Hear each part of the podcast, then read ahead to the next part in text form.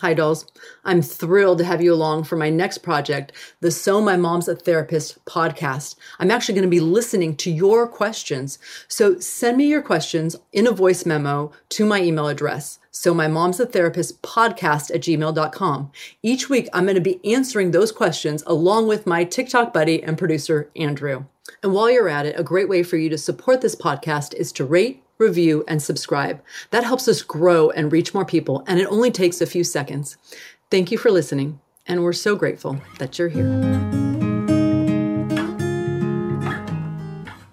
All right, welcome back, dolls. Uh, this is episode 16. It's just me today. You're just going to have to deal with me. I'm so excited to have some TikTok buddies coming on soon. Uh, my buddies Levi and Evan are going to be joining me at different times to talk about dating and relationships. And last week we had uh, Sarah on, and that was so fun. Today, we're going to be finishing up our Taylor Swift series. Last time we talked about all to annoy well. What happens when you get into a relationship or you've been with somebody a long time and they are irritating as all get out and you are frustrated? And what do you do to get out of those ruts when you are frustrated and annoyed um, in a relationship? So that's what we tackled last time. And today we're going to be ending our series with all to date well. How do we date well. And I'm going to be giving you three pointers to take into dating. And if this isn't for you, pass it along to a friend that is dating or having a hard time dating or not enjoying dating. So I'm going to be sharing with you um, three t- three takeaways, three tips that can help you as you are dating and, and how to date well. But before we get started, I have to share with you something funny that happened earlier this week. You know, my middle one uh, was back from college and um, here on her spring break and so excited to be home and so excited to see the dogs and the other kids and disneyland and she came home sick and she ended up getting sick and she ended up uh, getting pneumonia of all things. But what happened and why i'm saying that's funny what happened is that when she came home she just thought she had a bug not covid but a bug and so I ended up taking her to urgent care, but it took so long that I had to go to work. And my sweet boyfriend stepped in and met her at urgent care. And I went off to work. And what I found out throughout the day being at work is not only was she diagnosed with pneumonia, but there, there is my boyfriend in with my daughter, my 19 year old daughter. And the doctor comes in and says, Look, we got to give you a shot of antibiotics because this is so bad. And we're going to give it to you in your backside. So we need you to drop your pants so we can give it give you a shot in your butt. And and she's sitting there with my boyfriend. And I have to admit, like, girl is a rock star because she turns to my boyfriend and says, I need you to hold my hands. And so there he is holding her hands. She's got her, her pants dropped down. And he, I have to tell you, I was impressed with him too. He, he told me, he's like, I just turned and said, I'm looking at the wall. Don't you worry about a thing. I got your hands. I'm staring at the wall. And there they were making it through. You know, if life has taught me anything, one, if, if you, by the way, if you're older and you're in a relationship and you're in a relationship with kids, like welcome. Welcome to a shit show. Welcome to you have no idea when you're going to be holding some girl's hands and her pants are dropped and she's getting a shot and she's got pneumonia.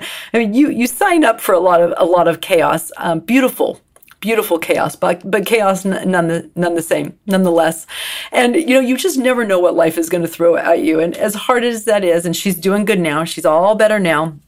Um, you know, just I would say you you have no idea what's around the corner. That sometimes there's hard things that are around the corner, but also there's often often sometimes some pretty amazing things um, around the corner as well. Although I don't know if he would call that as amazing, but you have to say watching them both, it was impressive. I was impressed with him. I was impressed with her and I was impressed with how they moved through it. And, and, actually, it ended up bonding their relationship and making it that much deeper. And that's what comes sometimes from hard situations. The silver lining is you grow closer, or there is the opportunity to grow closer out of them. So I thought that was a funny little story I wanted to pass on to you today. you, never have any, you, not a dull moment. I have to tell you, not a, not a dull moment uh, in, in this life. All right, so let's tackle what we're going to look at today. And I had mentioned we're going to talk about how to date well. So, the first point I want to address is that red flags at the beginning are the red flags at the end. Now, even as I say that, there's this part of me, and that's from my friend Sarah that was with us last week. That was her line, actually. Red flags are in their beginning, dolls, those are red flags all the way through. I don't really like the phrase or the terminology of red flag, mostly because I feel like, well, we all have them. I actually just made a post on Instagram today where I said it's funny how we are so worried about the red flags in other people, not realizing uh, we have red flags ourselves. We all all do. It's not really red flags. It's really when we get bumped out of our zone and what we notice and how we handle when we get bumped out of our zone, how we handle hard things. But what we do want to pay attention to in our gut in dating is what you notice in the beginning, it's going to usually be there all the way through. What do we mean by that?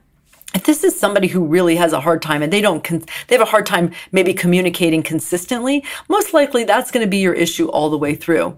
If this is somebody and right in the beginning we have a tendency to override things. Why? Because we're excited about somebody. We don't know them well enough to see a whole picture of them so we get very googly eyed and we're excited. And we tend to override those gut feelings that are there in the beginning by the way, red flag doesn't mean run. Red flag just simply means I notice, I take notice, I watch, I'm going to log it, and then we're going to see where this goes. I'm going to say that again because that's super key.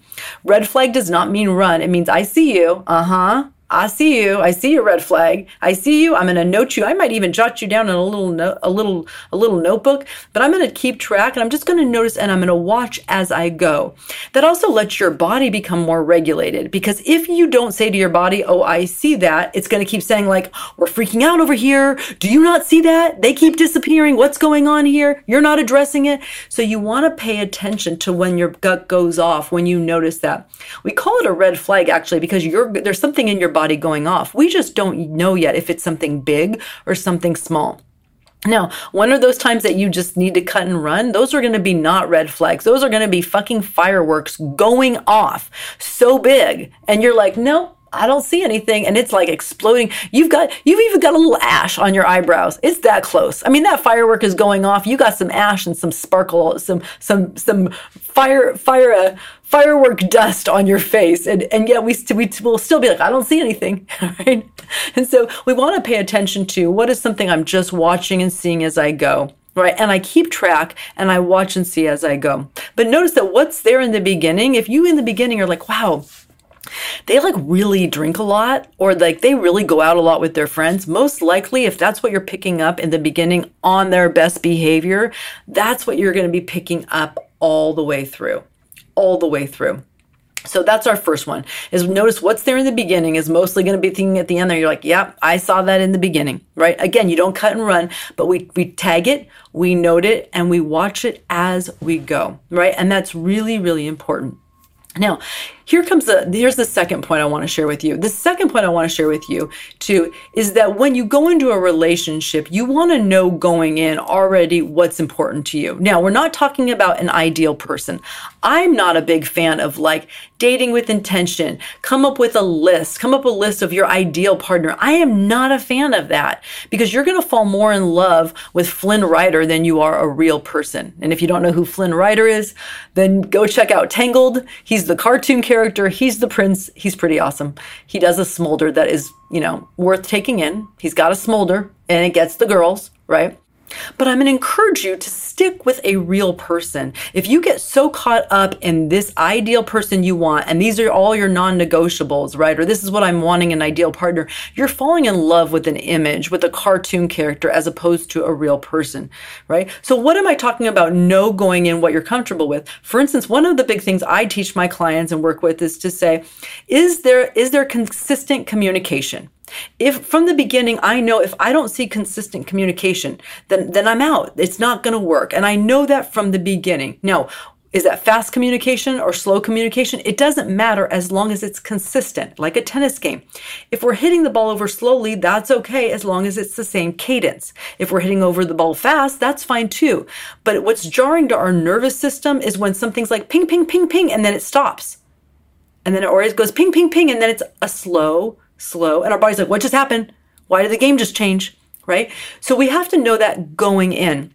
Now, why is that so important to know going in before we get into a relationship? And that's because dolls, Y'all get so googly eyed. Not, not, not in a bad way. We all do. That's human nature. And we want to love that about ourselves. But we all get googly eyed, especially if you start to be intimate with somebody right up front, right? When you start getting naked and you start getting hot and heavy up front, we lose the ability to see clearly. That's not a bad thing. But just know I'm not going to get an accurate read on that person once I'm intimate with them right? So we want to know going in before we even go into relationship, before we even go into dating, what I know works for me and what I know doesn't work for me. And I want you to hold on to my language there. Did you notice my language?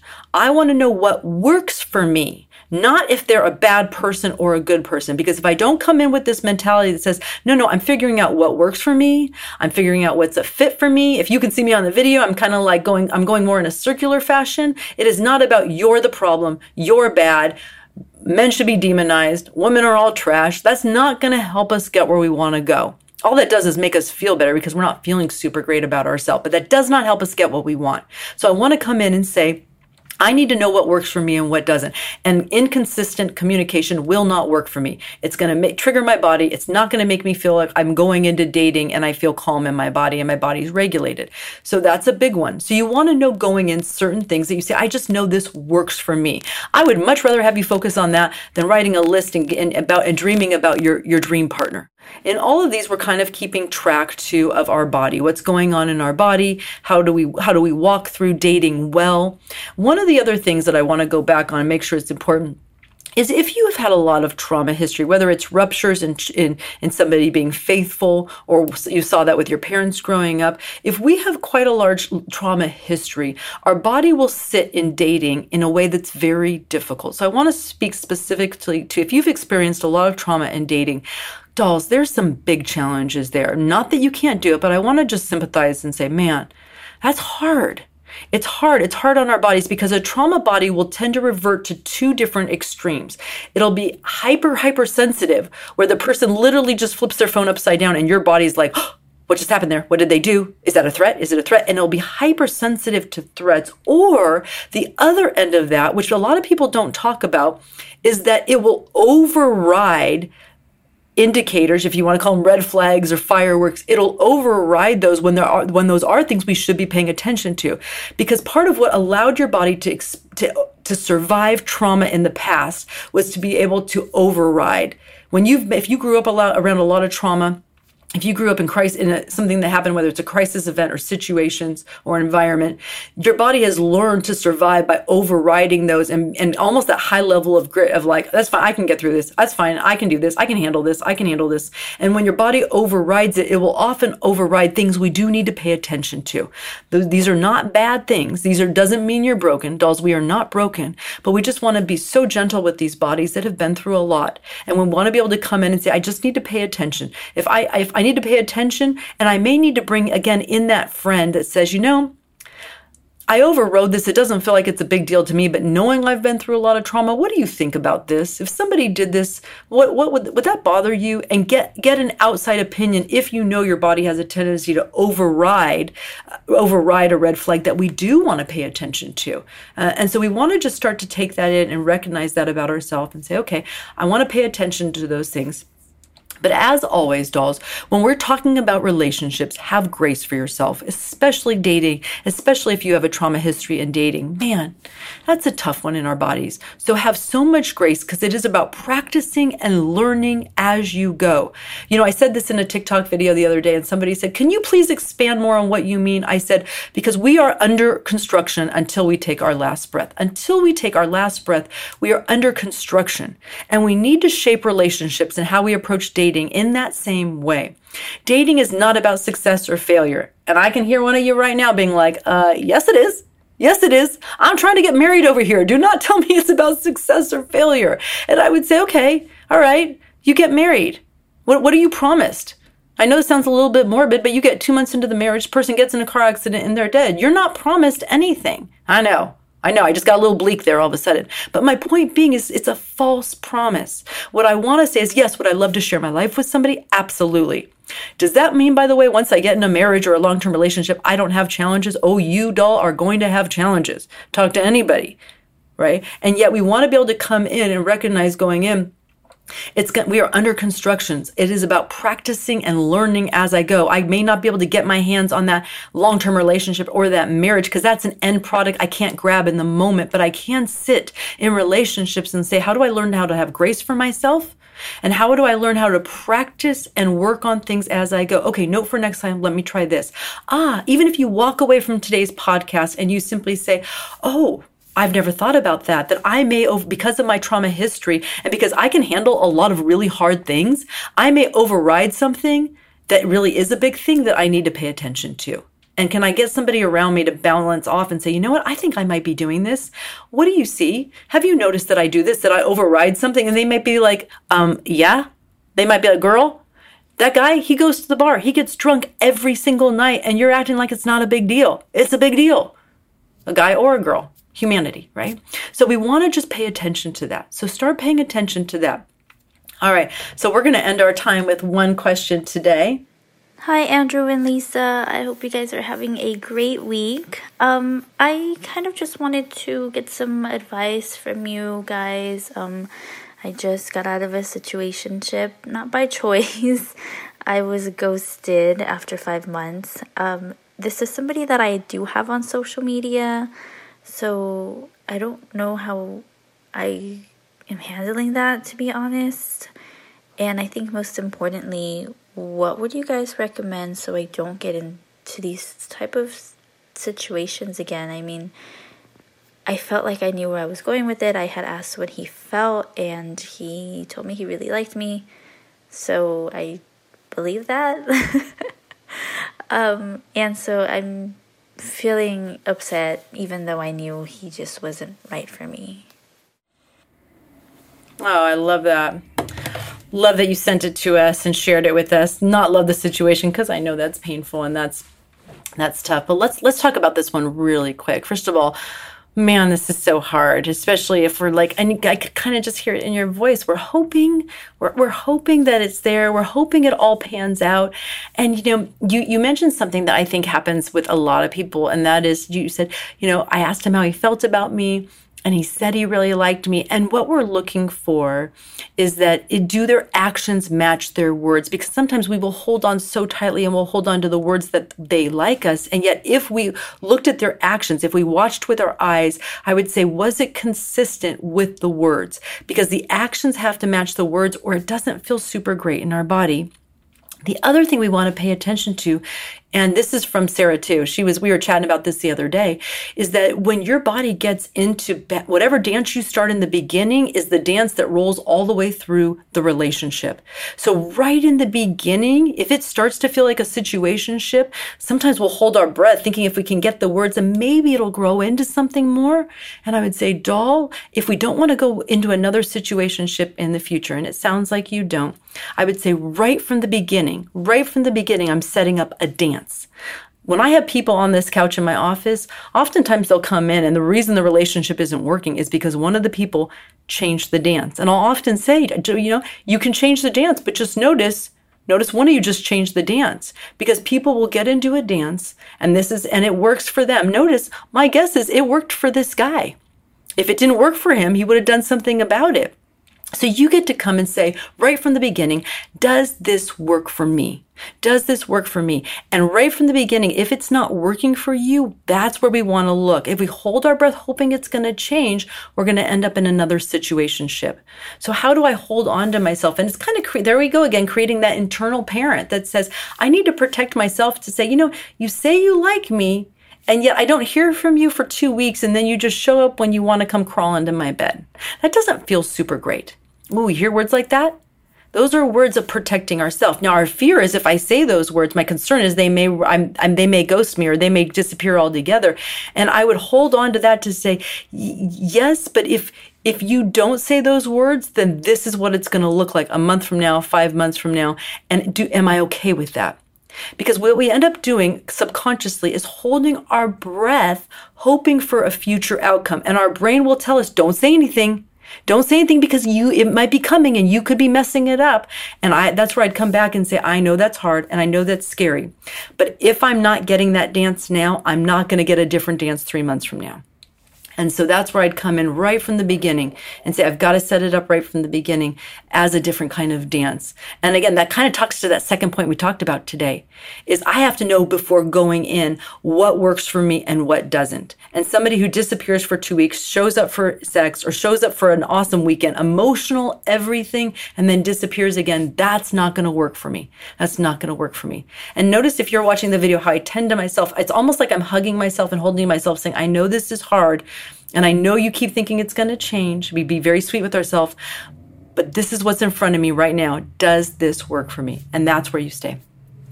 All right, dolls, with that, I got to go back to work. I've got a client here. As always, be kind to people. You have no idea what they're going through. We know we watch something on the media or the news or on TikTok. And man, y'all on TikTok, you're all savage. Yes, there's there are people that are savage. Not everybody, but savage, savage in those the comments and the hate. That does not do our world uh, that does not do our world any good. That is a disservice to our world. So be kind. Be kind with your words. Be kind with people around you. Hold the door open. You have no idea if you pay for Starbucks for the person behind you that you're the only person that made their day or even thought of them. Be kind to the people around you. All right, keep sending in your voice memos. I got them. I'll have a buddy with me here next week. Super excited.